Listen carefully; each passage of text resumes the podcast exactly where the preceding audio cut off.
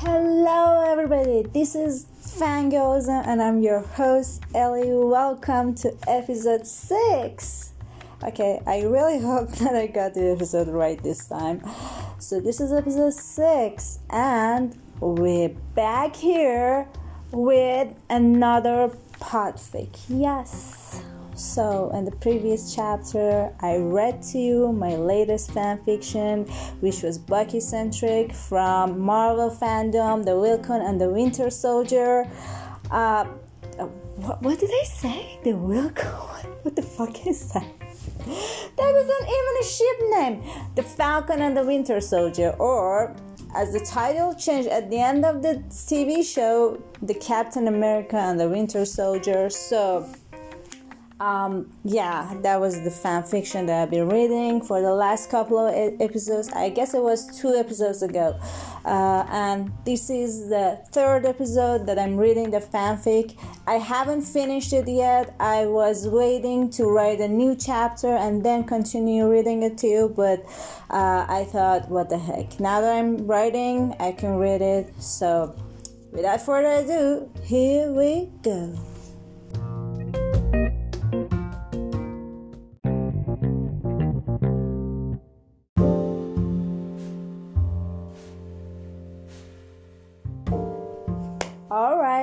Okay, this is chapter three of Silver Lining, uh, Falcon and Winter Soldier fanfiction, Bucky Barnes centric.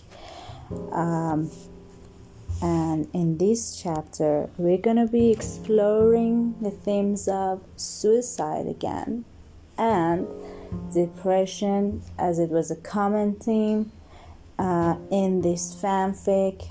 I swear, I'm gonna move on to better places, to brighter places, but for now, this is how it goes, because, you know, Bucky is the epitome of depression and anxiety and P T S D and all the mental disease, so what can we do? That's why we love him. Alright, chapter three. If you wanna murder me, at least give me a second. The woman on the railway tracks suddenly says, much to Bucky's surprise. It makes him stop a few steps away from her, confused.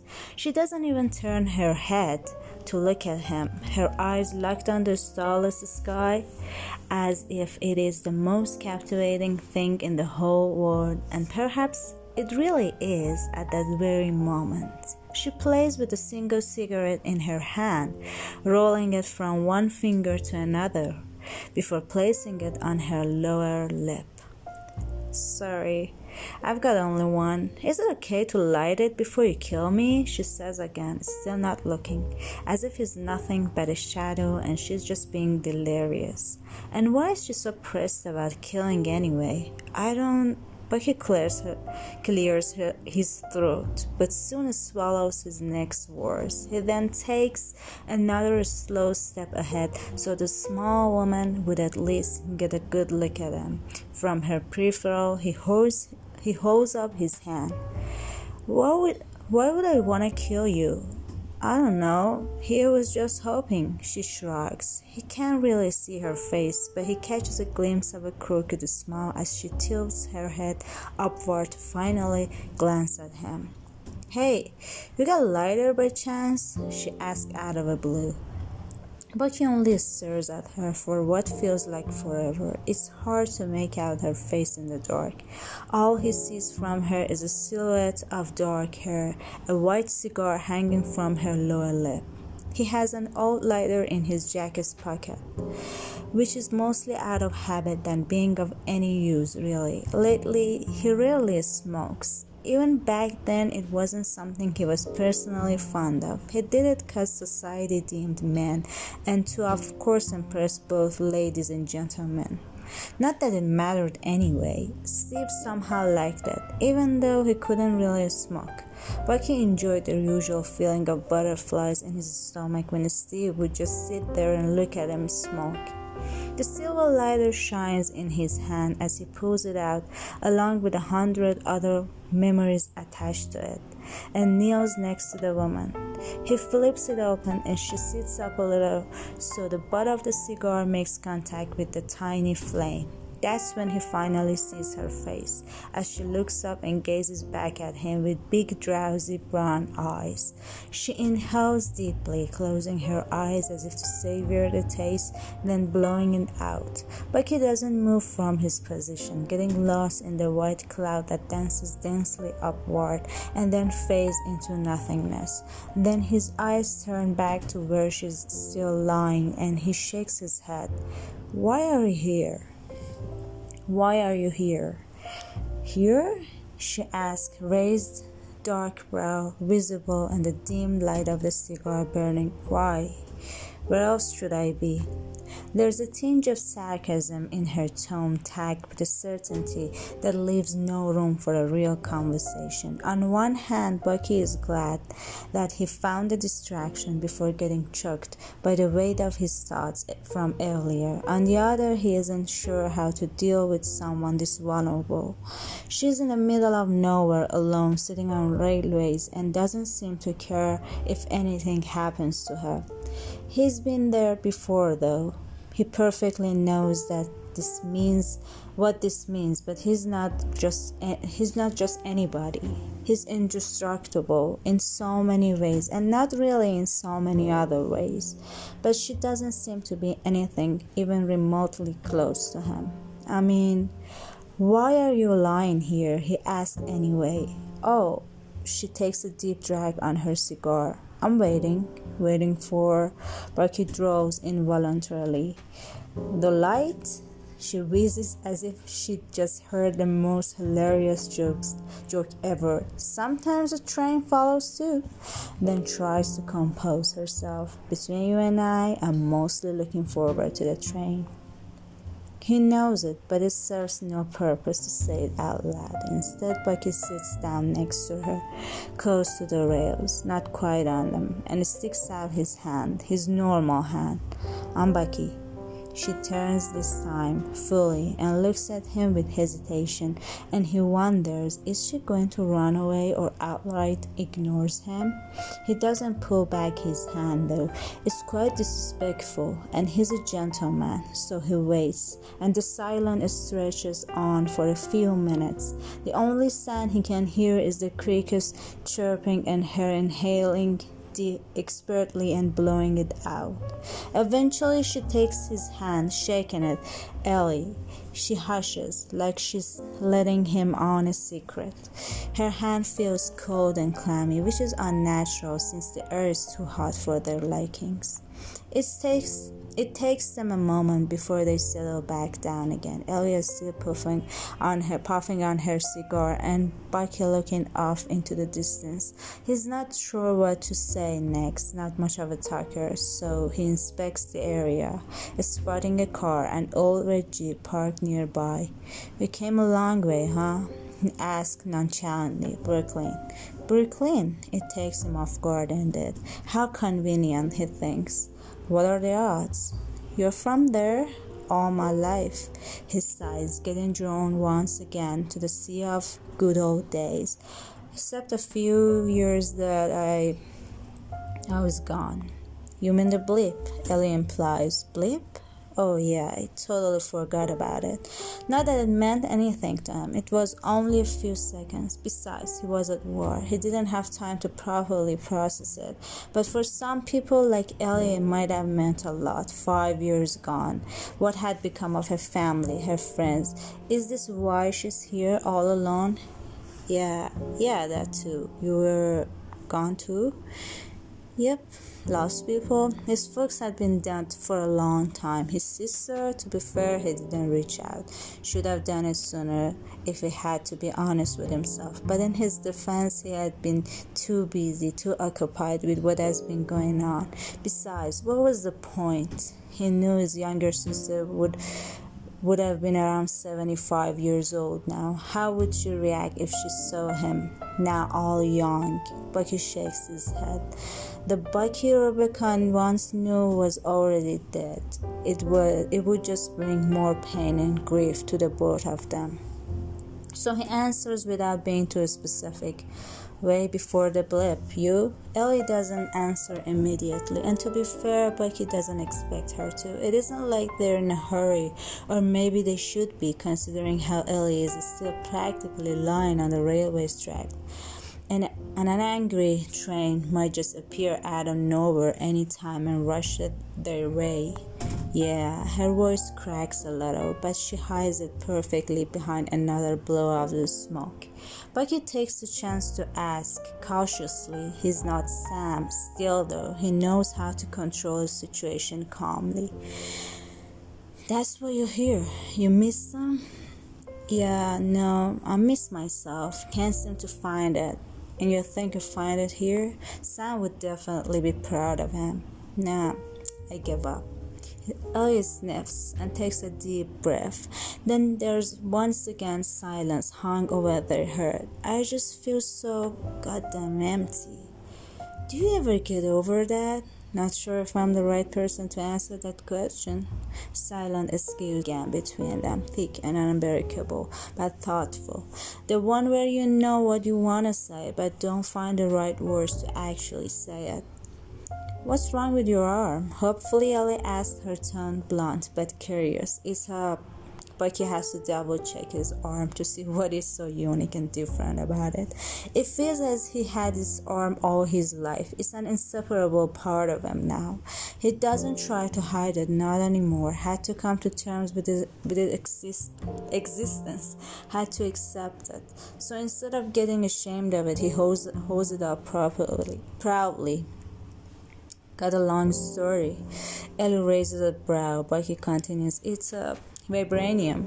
The sound of her carefree laughter fills the empty space between them. What's that? She asks. A type of metal?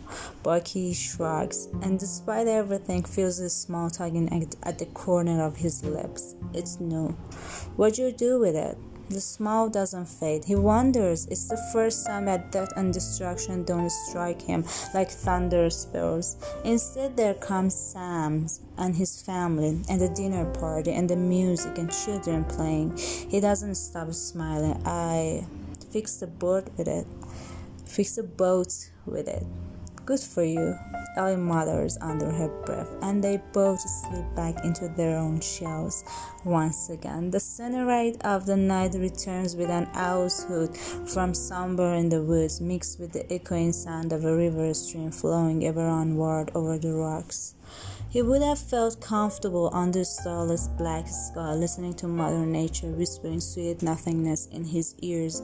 He may have even fallen asleep for a change, all if it wasn't for the fact that they were still very close to the railway track and Ellie wasn't planning to move at all. You have to get up. Bucky speaks at last. It's not commanding, more like reassuring. He thinks as if the one hundred seven-year-old wise grandpa in him was scolding a child. Hmm? Whatever happened, he pursues, voice deep and stern. It has been a while since he last felt like his old self, way before the war, and what horror that followed after tore his soul apart. There were nights he would stay up late just to talk with Steve. Hey Steve, it's gonna be fine, and somehow it all did. For Steve, more than him. It doesn't complain. He doesn't complain though. He knows now that he has to learn to listen to his old self speak again. The lives he took, men, women, children, witnesses, bystanders, bad people, good people he knows. Sam told him once that you owe to yourself to stand and try to climb up off that bottomless well of regret and self-pity, because at the end of the day, life goes on no matter what, and we all just learn to carry on, so it's not worth it. He vocalizes the last bits of his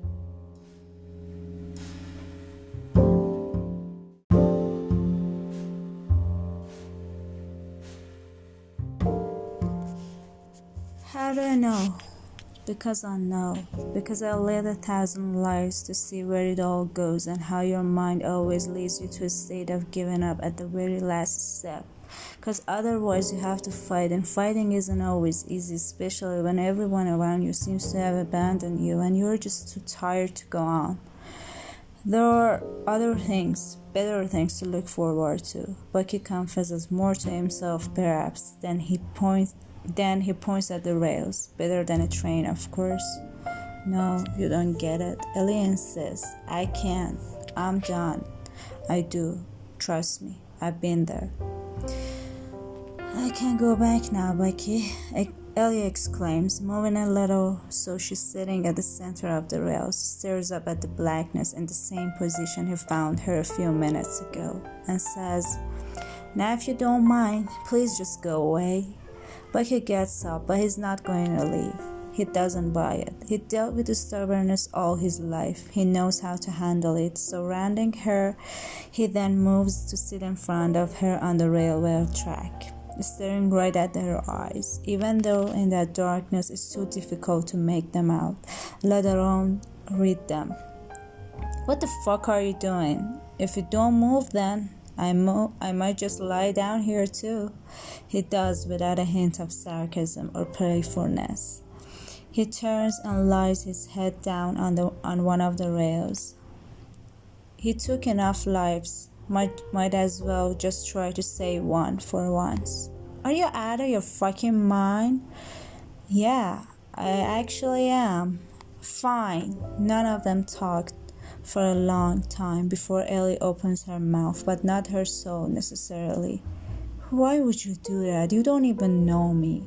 He wants to say that he didn't know most of those he was forced to kill either, but then he didn't have a choice. Now he did, and he chose to stay. But he settles for a shrug. Can't go through all of that right now. He feels guilty. Not enough to end his life, but enough to risk it for the sake of others. He learned this the hard way. Perhaps even it was part of rising from a personal hell he made for himself. You know, she sounds exasperated. Exasperated. I don't fucking care if you die with me. I know, he retorts. But I do. Why? Bucky doesn't reply, not until the tracks start to shake violently, the ominous sound of the train wailing tears through the night, like a monster devouring the rails one by one without mercy, getting closer by second, followed by a blinding light, the light that Ellie was waiting for, but it sure does not offer mercy. Please go, she begs, but he doesn't move, legs pulled up to the stomach, arms locked on them. He stares at Ella's brown eyes, at the tears now falling down her flushed cheeks. I won't move until you do, he shouts. Please, he, she screams, and his heart wrenches because it's all too familiar. And then at the last minute, just as all the hope is lost, they both jump on opposite sides. The nightmare of a train passes, surging through, knocking the wind out of them, pushing them a few feet away from the track. It's over, Bucky thinks. They live to fight another day. And that's the end of chapter three.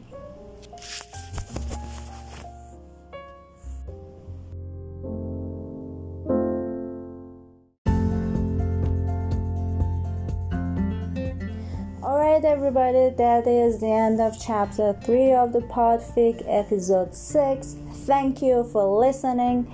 I, as always, I'm looking forward to your feedback. You can uh, leave me comments or mentions on my Twitter account. You can also uh, tune into my Instagram, which I decided to change the name of. And instead of Fangirlism, it is Geekism as of now.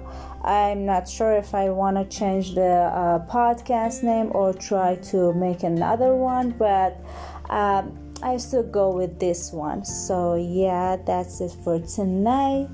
Thank you for tuning in, and see you in another episode.